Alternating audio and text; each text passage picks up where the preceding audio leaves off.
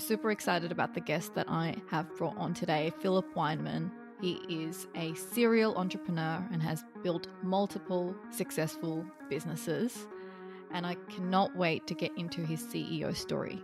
Recently, his company Packform has gone on to have a valuation of 150 million pre-IPO and has been growing strength by strength. I'll be going in and picking his brain into how he has got to where he is and finding out about his journey. You're listening to Innovative Minds with Melanie Francis, where we talk to some of the top thought leaders, business leaders, and marketers around the globe.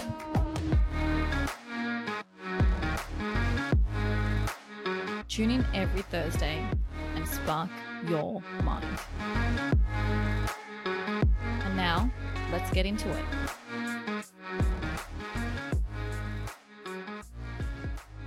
Well, I'm super excited to have you on, Philip. I just wanted to let the audience know that the first time I came across your LinkedIn, I was blown away when the team showed me some of the successes you've had. Specifically Packform recently, which, you know, we saw a pre-IPO valuation of 150 mil. And then when I got to finally speak to you, just your energy, enthusiasm, and I really want to uncover your journey as to how you got to where you are to inspire the next level of entrepreneurs, and also just think about, you know, tactics and how you think about business. So I want to get into it and go right back to the start. Where did it all begin with you, Philip? For me, it started with an insatiable appetite to disrupt. The very first time I realized I was a disruptor was when I was 8 years old, and I had to go and raise money for charity, which I always wanted to do. And I was actually 10 at the time. And I was told to go and sell 10 calendars at 50 cents a calendar. And I was going to raise $5. But what happened was when I went, I realized people would have paid more than 50 cents for such a good organization like the Red Cross. So they asked me, how much was it? And I said, pay whatever you want. And people were giving me $1, $2. And suddenly I'd raised $20 instead of $5.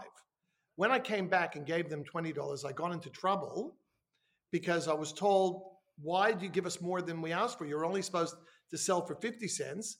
I said, it's a charity. Why shouldn't I raise more money than what you asked for? They actually castigated me for not following the structure of raising 50 cents a calendar, and basically had to go and give everyone back their money and only keep $5. Yet everyone was really happy. And when I went back to give them their money, they said, no, we want it to go to charity. So no, we don't want the money back. I realized at that point that the world is very different to the way I see it. And, you know, I'm going to spend my life disrupting. And I was 10 at the time. Wow. And that's what I've done my whole life. Wow. So when did you have your first, you would say, you know, real crack at business? You know, what was that first? My first business was a company in packaging called Intrapack. It was a very small, in the backyard type business where I was buying and selling packaging. And I was just a distributor. I was working full time for a corporation, and I'd come out at lunchtime, put my jeans on, go and deliver the packaging, get my suit back on, go back to work. And I was selling packaging while I was still working full time. Eventually I did well enough to leave my full-time job. And I've never looked back from there. The only thing is that was 40 years ago. Today I'm back in packaging. All the people I dealt with 40 years ago are still there. They're just a lot older, bald and gray. Yet they're still in the same industry. Nothing has changed. Isn't it funny that we all start with that corporate job, right? And we all start there. And I remember myself, even as in corporate, and it was so hard to leave that salary and that safety and knowing you can keep climbing up. And there's so many people that, you know, struggle, like, you know, do you leave? When do you leave? You know, what's your thoughts on that? Well, I'm the wrong person to ask because I've always believed you can always find a reason why you can't do something. My view is if you're good at what you do, you can always get your job or another job somewhere else. If you don't try, you're never going to know. And the amount of people that say, I should have, I could have, I wish I did, don't really mean it. Because if they meant it, they would have done it. And in my case, after a year of working in a corporate, I decided if I don't have a go now, I never will. You know, I was raising, we had a family, and I decided that I'd have a go. And if I failed, I can always go and get another job. I was still young enough. And I just thought. How old were you when you moved? I was 22. Okay. Yeah. I worked for a year. I was finished, university, and then went for my first job. I couldn't stand it. I was spending my whole day watching people change my name and taking the credit for the work I did. And I just thought, this is not how I want to live. I want to do my own thing. And all I heard while I was working in a corporate is, why they can't do something. And for someone who's a disruptor, that's like, I suppose blood to a shark. All I wanted to do was prove them all wrong and set up my own businesses. That's what I've done my whole life. So now fast forwarding to where you are, and there would have been ups and downs, of course, in that journey. Mm-hmm. I guess let's start with the positive, and then we can go into the challenges. And so what do you think is, with everything you've created, and what are the key fundamentals to creating a successful startup? Relentless pursuit of your goal. There is no such word in my language called but. I can't. It's a problem, because the way I see it, everyone with those words are the ones that keep chasing their tail to find reasons why they can't do it. Whereas I'm taking the approach, if someone says it's a problem, I see it as an opportunity, because while everybody else out there is dealing with the problem, I'm seeing an opportunity to do something different to everyone else. So I've always been relentless in seeing opportunities with problems, and that's what makes me exist. While everyone is looking at the industry, in packaging, it's the industry that technology forgot about. We're just in there using technology to replace the inadequacies of a very staid industry called packaging. And I found it really interesting. Did you enter the packaging space with COVID as it hit? And, what a great... Now, we started a month before COVID. Wow. And then after a month, we had developed all our software, and then COVID hit, and we were faced with, what do we do? The business was in America. I couldn't fly there. And we just took the approach, we're just going to build a company now while everyone fires people in America, especially because our business is 100% in America. While they were firing people, we were hiring. I was investing, and we started picking up customers while everyone went to sleep because they thought it was all too hard. We started investing in winning business. Well, logistics was a great opportunity, though, for COVID, especially given, now you have to rely on packaging to move things that you often go into a store. I mean, do you think that's got something to do with sometimes success is at the timeline of when you enter a particular industry, same as with property? You've just nailed it. What I find is when we went into it, people weren't using the internet. In America, even more so. In America, people are still writing checks. They're still using, some of them are using fax machines. It was very manual orientated. And then we came along, and suddenly everyone had to buy their goods online and get it delivered, which meant more packaging. Mm-hmm. So whereas in the past, you'd go into a retailer and you might have a delivery from your manufacturer of, say, 100 pieces of something in one box. Now, those 100 pieces were being delivered in 100 boxes. Exactly. So for us, it was like a dream come true. Suddenly, everyone was buying packaging, whereas today, packaging has grown significantly. So is that luck? Is that good timing? I actually don't know, to be honest. I always put it down to good timing. Absolutely. Do you think that your experience that you discussed earlier as a child or as an adult or young adult, and that was your first business in packaging, do you think that has come back around here to do it again? That was something that you were connected to, so you felt comfort in going into a business like this, and you could see the vision, and you had experience in that industry to somewhat degree, even though it was a long time ago? Well, when I started my packaging business, it was all relationship-based. I built relationships with all my key suppliers. I believe suppliers are critical to our success.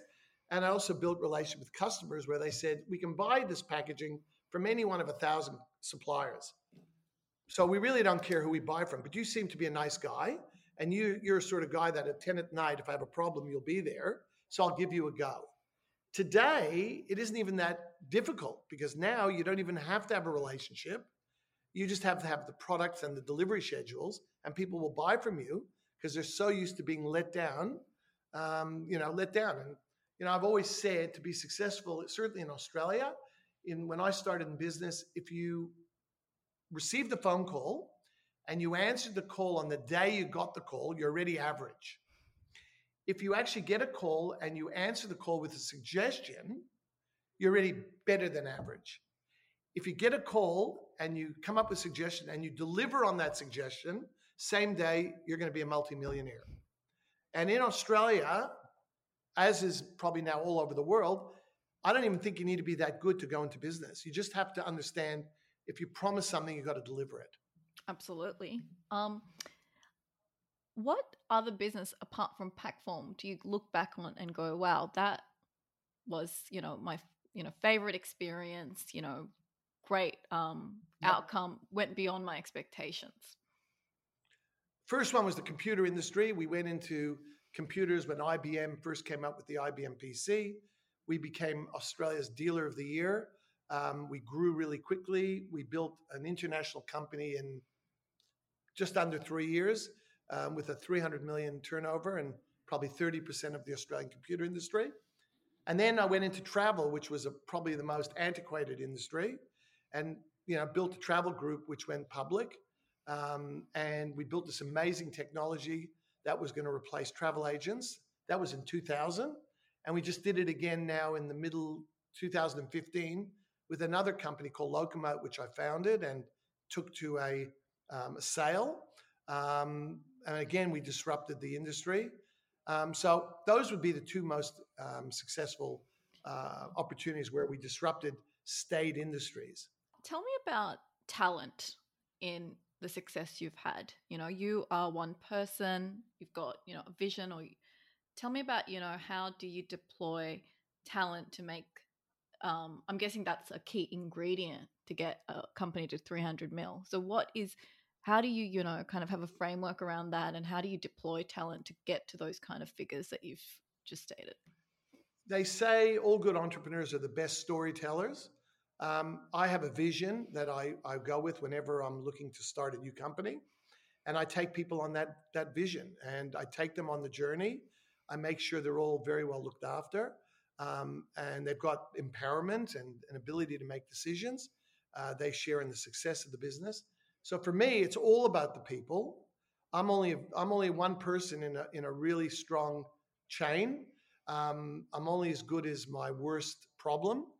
And I've always worked on the basis that, you know, you've got to have loyalty, and loyalty has to come back to you. So I've always worked on loyalty being far more significant than ability. And that's something I've worked with from day one. Loyalty trumps ability. And that's really high level. I like it. But I want to go to the nitty gritty of someone listening to this going, how do I actually build loyalty? Like, what do I need to do? I'm at, say, a point where I know I've got a great product, I need to build a team, or I've just been funded. How do you, you know, you're sort of going really fast. How do you build loyalty? Is that through, you know, structure of how you share, you know, shares, or is that, you know, a way that you tell your story of vision all the time? And how did you actually, you know, in the nitty gritty, do you bring your team together often to share your vision once a week? Like, tell us some of, you know, the real tips that you would do. Great question. Loyalty comes from delivering. If I say I'm going to do something, I do it. If you ask anyone that's ever worked with me, they'll agree. I'd rather you screw up, lose money, because no course in the world teaches you how to lose money.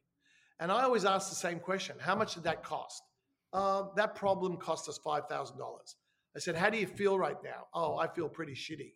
Right. Did you sleep last night? No, I didn't sleep. Well, why not? Because I let the team down. I say, great. Have you learned? Yes.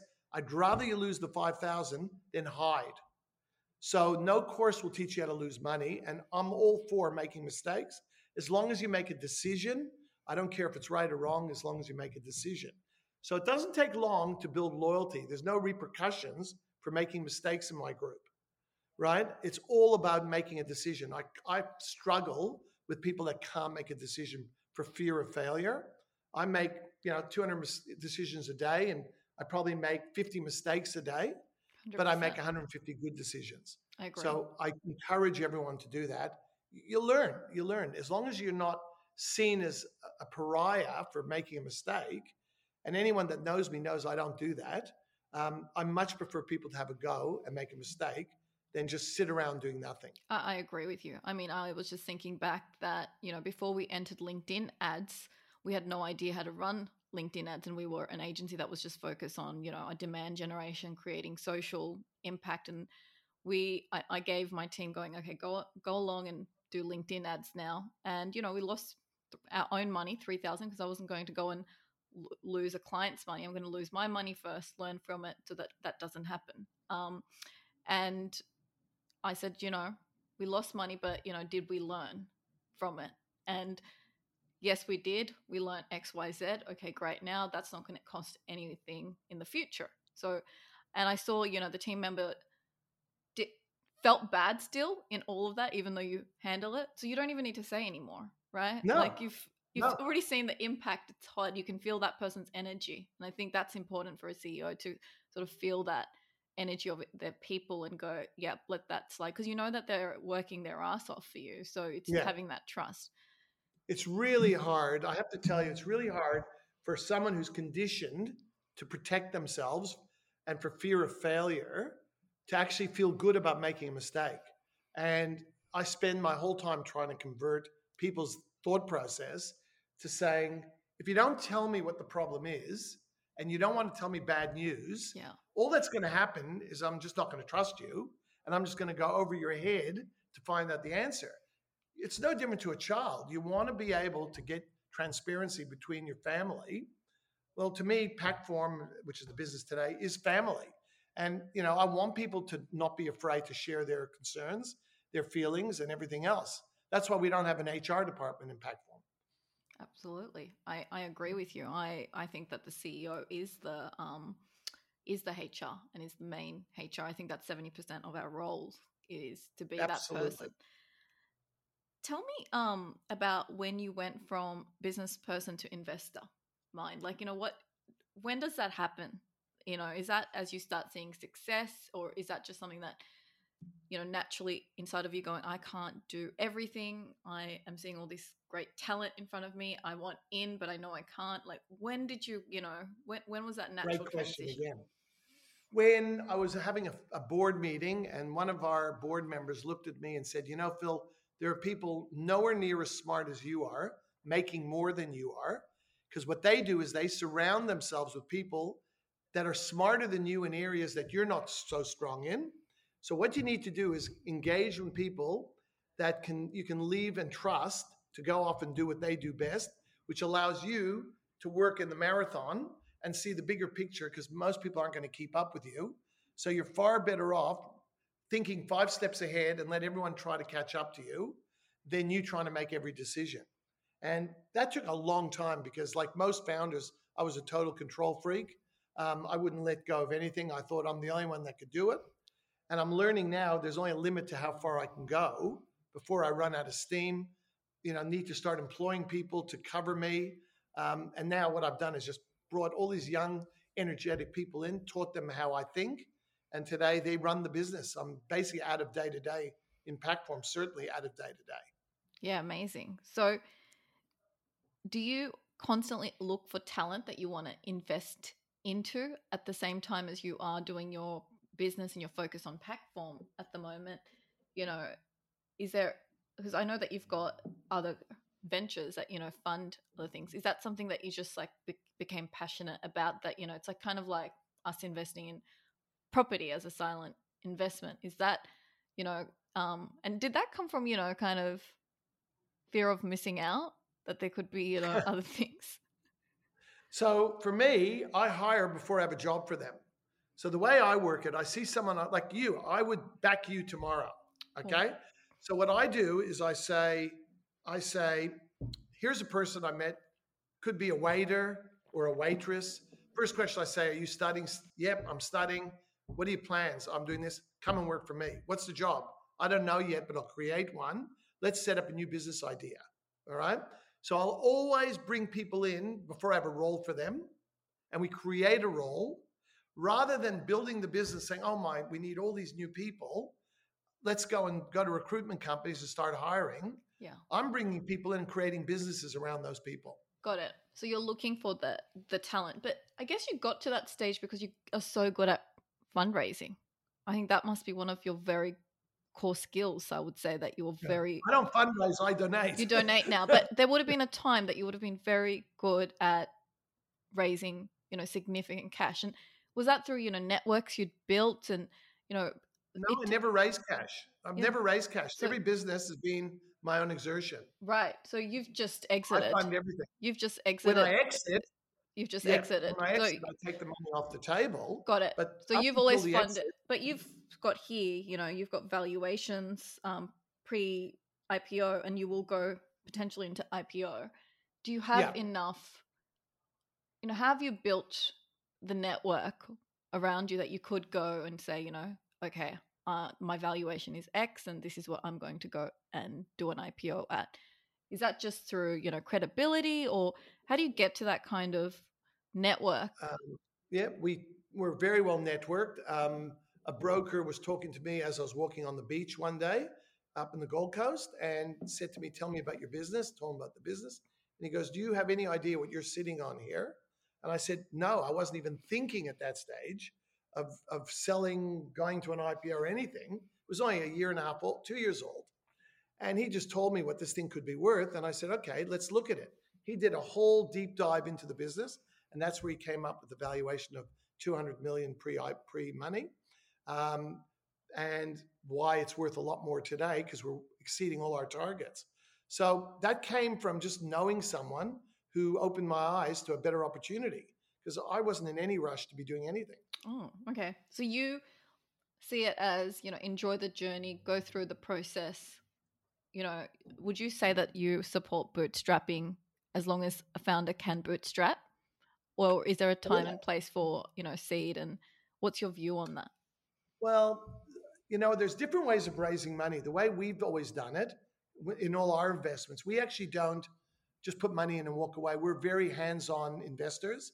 So I'm not a passive investor in any way. So every investment that we have in our group, we put in, because we're vertically integrated now, we have in-house legal, in-house development, in-house UX, in-house UI, accounting. We have all the facilities in-house. We're in a very fortunate position that we can go and put money into a startup, give them all the services, let the owner. One thing I know about startups is they're the ones that are the rainmakers. So let the rainmakers be rainmakers instead of trying to be CEO. And we help them build their business, put a great board together, and we basically put our money in and as a loan. And when the day comes where they want to go into a new level, we either get our loans repaid or we convert to an equity. Cool. So we put no pressure on the founder. The founder, all I have to do is just grow. And that's what founders do. We don't want them getting caught up in investor presentations and having to deal with, you know, employment, of finding the right people. We have it all in-house. And how do you choose, and you kind of did cover that a little bit before, but, you know, a lot of founders are listening on to this, like, you know, what's your appetite and what kind of founders are you looking for that, you know, you would be like, yeah, I want to talk to you. Like they're listening to this podcast, they're liking what they're hearing. You know, what's your appetite? What kind of product? Is it SaaS? Is it a particular type of founder? I'd love to just learn a little bit there. Yeah. We have Diesel, which is the investment company, has a model. We run people through I don't even know what the right word is, a calculator to work out if they're the right fit. We place 65% of the 100% on personality. And our view is you get the right personality, you back them. That comes even before the idea. If you don't have the right culture, you don't get investment from us. So you've got to have the right culture. You've got to have humility. You've got to have strong family values. You've got to have belief that there are repercussions for your actions, and it's got nothing to do with money. And if you've got that belief, we'll back you. Then we find the right opportunity if they haven't got some. Some have the opportunity, Well, without those values, we won't invest, no matter how good it is. And we've walked away, you know, we get maybe 8 to 10 investment opportunities a week. We can tell by as soon as the founder talks within 2 minutes, we know whether their ego is through the sky or their ego is humble. And if their ego is humble and they're prepared to listen, then we go to the next level. So with so many investment opportunities coming across your desk day in, day out, how do you decide where you are going to place most of your time? Right now you are completely embedded into Packform. You know, that's your number one priority. That's got so many road maps along the way right now. But with so many opportunities coming up constantly, like how did you know, like, you know, this is the one? And at what point did you go, I'm going all in here? Was that, you know, from day one, or when does that happen? Well, it's no longer me. I don't run that investment group. It's run by Dean, and Dean runs the group. He's the MD. He's the founder, and he's the one that looks at all these opportunities. The only time I ever get involved is when he's got to the point where he says, check this out. What do you think? But by then he's already made his decision, and I'm basically just, you know, chairman of the board, and I'll look at it. But I can assure you the people that are running that, they have it so down pat. They have patience, which I don't have. And they are able to work out the right investment. And that's why we very rarely, if ever, lose on our investments. Because, again, we place so much importance on the personality and culture well ahead of the ability. And how did you then go, okay, I'm going to work on Packform? You know, because before that, you've got other opportunities. You could have been like, I'm going to go and do that. Well, so I'll tell you about Packform. Yeah, Packform was easy. I was a keynote speaker at a conference. I had just retired again. And one of the people that was flown in from America, he was the $1 million salesperson making $1 million a year, came up and said, that was inspirational. Can you mentor me? And of course I said, no, I'm not looking for a job. And he goes, well, you know, he did everything he could to get me motivated. I started investing in him. And then one day he left his job, and he got sued on the day he left. And they, you know, there were some pretty terrible things that were going on. So I thought, this poor guy's going to lose his house if I don't help him. So I invested in him. I covered his legal costs. And then in the end, you know, everyone walked away with an agreement. And I just really liked this guy. And I thought, I've already invested all this money defending him. I might as well invest in the company. And that was the birth of Packform. Wow. I had no intentions of running it. Wow. It was purely to help this guy that he didn't end up losing his house. Wow. And then you just kind of got more and more drawn to it as you saw the successes. Yeah. COVID hit. Yeah. And while everyone was firing people, we were hiring. Yes. And I just thought, this is a real opportunity with tech in an industry that technology forgot about. Yeah, and you got excited and you went, yeah, I want to go all in here right now. This is exciting me. This is. But I wasn't looking for a job.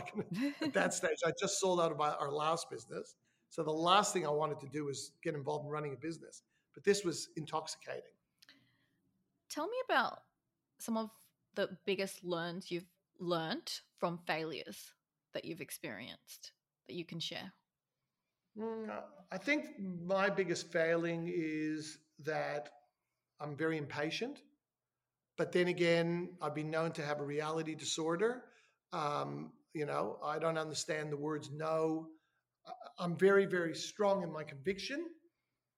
So sometimes my patience doesn't allow me to slow down, but then again, it's also my greatest strength. So the people that want to run think it's fantastic. The ones that can't run, they struggle. And then what we try to do is put them into different roles where they don't necessarily have to run that fast. So I would say that's my biggest lesson. The other lesson is self-interest always prevails.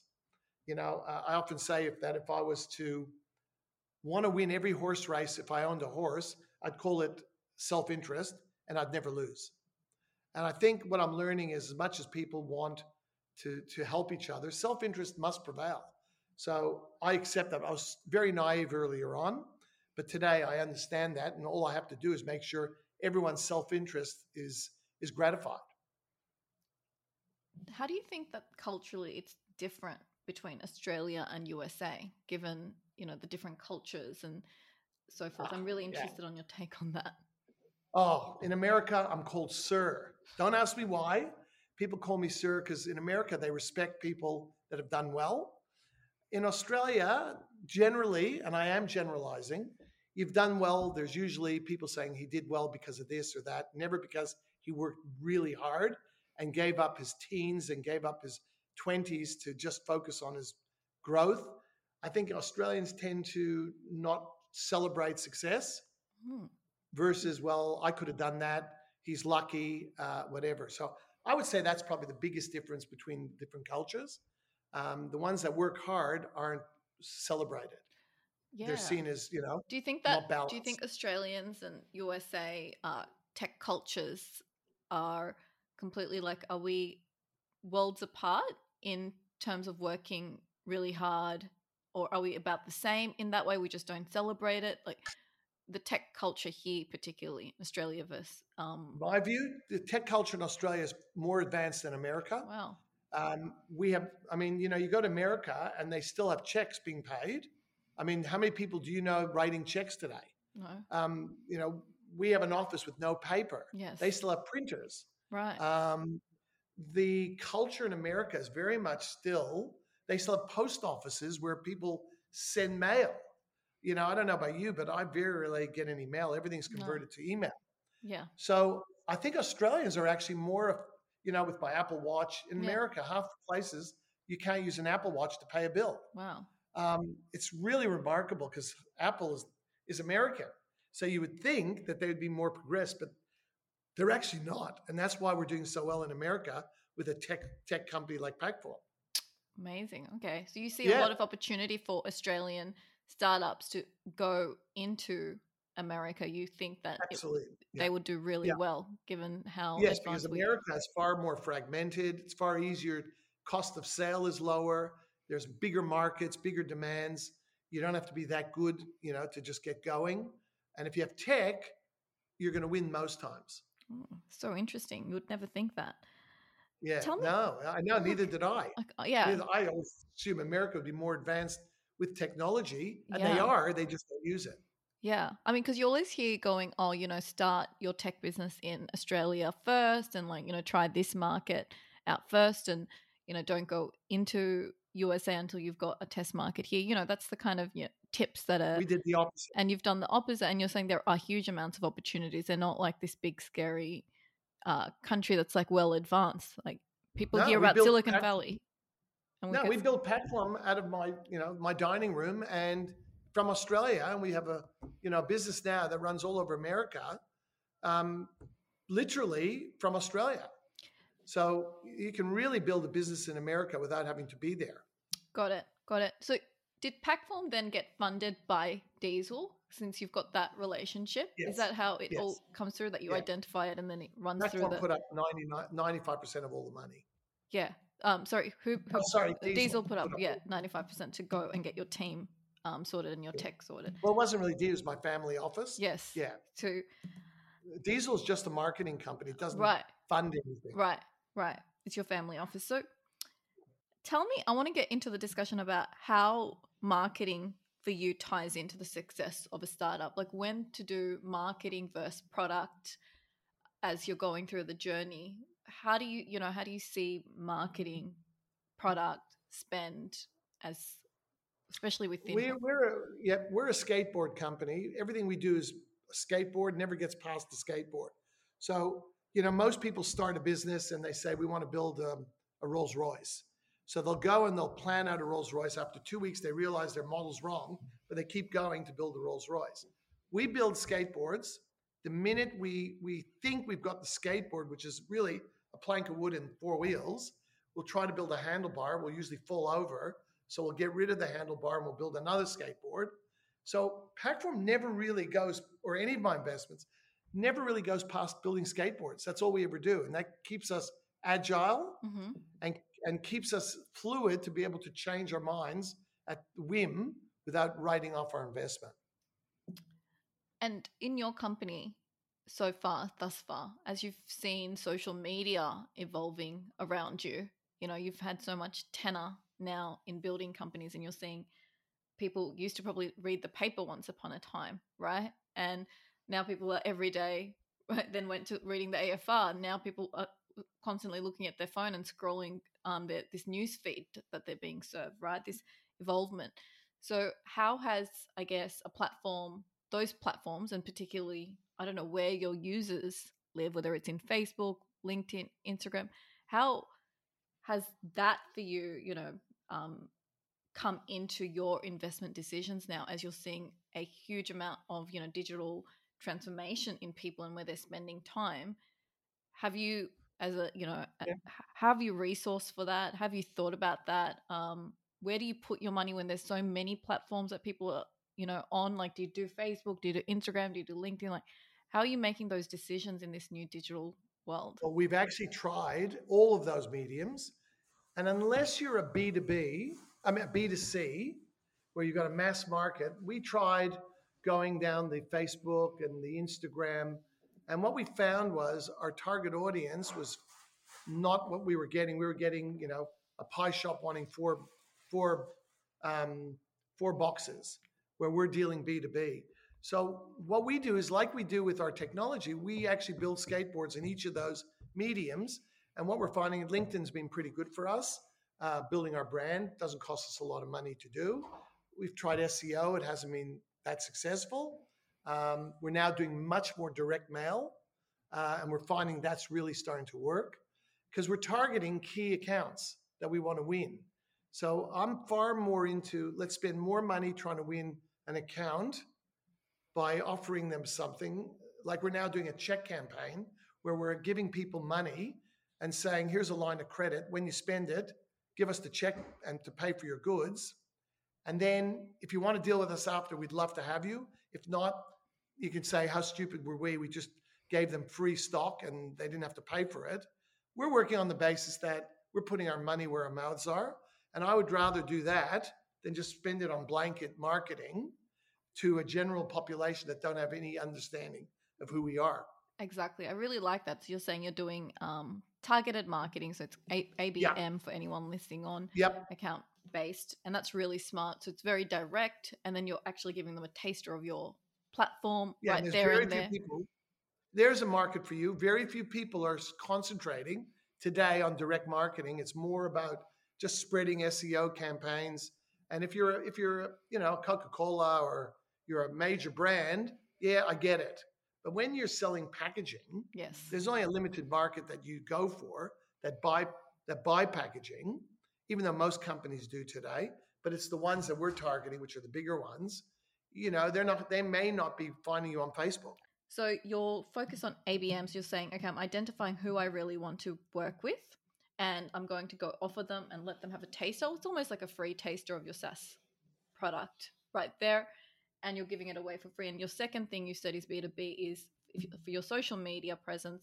LinkedIn's worked so much better than all the other B2C platforms out there, like Instagram and Facebook, and you tried all those. But if you're going to go and build any content or demand generation, it's obviously by targeting specific things, and that's working for you on LinkedIn. So you've got two sort of focused ways of obtaining relationships in the B2B space.